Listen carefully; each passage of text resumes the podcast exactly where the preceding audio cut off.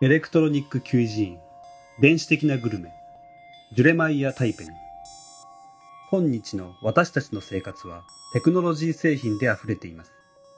テクノロジーは私たちのショッピングの本能と消費文化を強化し、資本の増大を促します。それは食品にも及び、現代では農場からの農産物を配送センター、レストラン、家庭まで追跡することができます。テクノロジーが次に取るべきステップは、食品に電子部品を埋め込むことでしょう。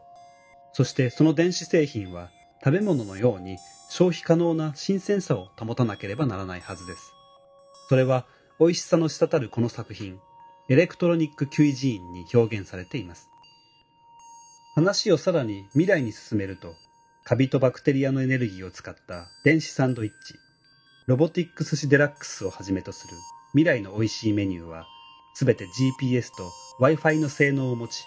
自動的に病院に食品栄養価の情報を送信し、SNS に書き込み、知人やファンと毎日の食生活や消化の様子をシェアできるようにしてくれるでしょう。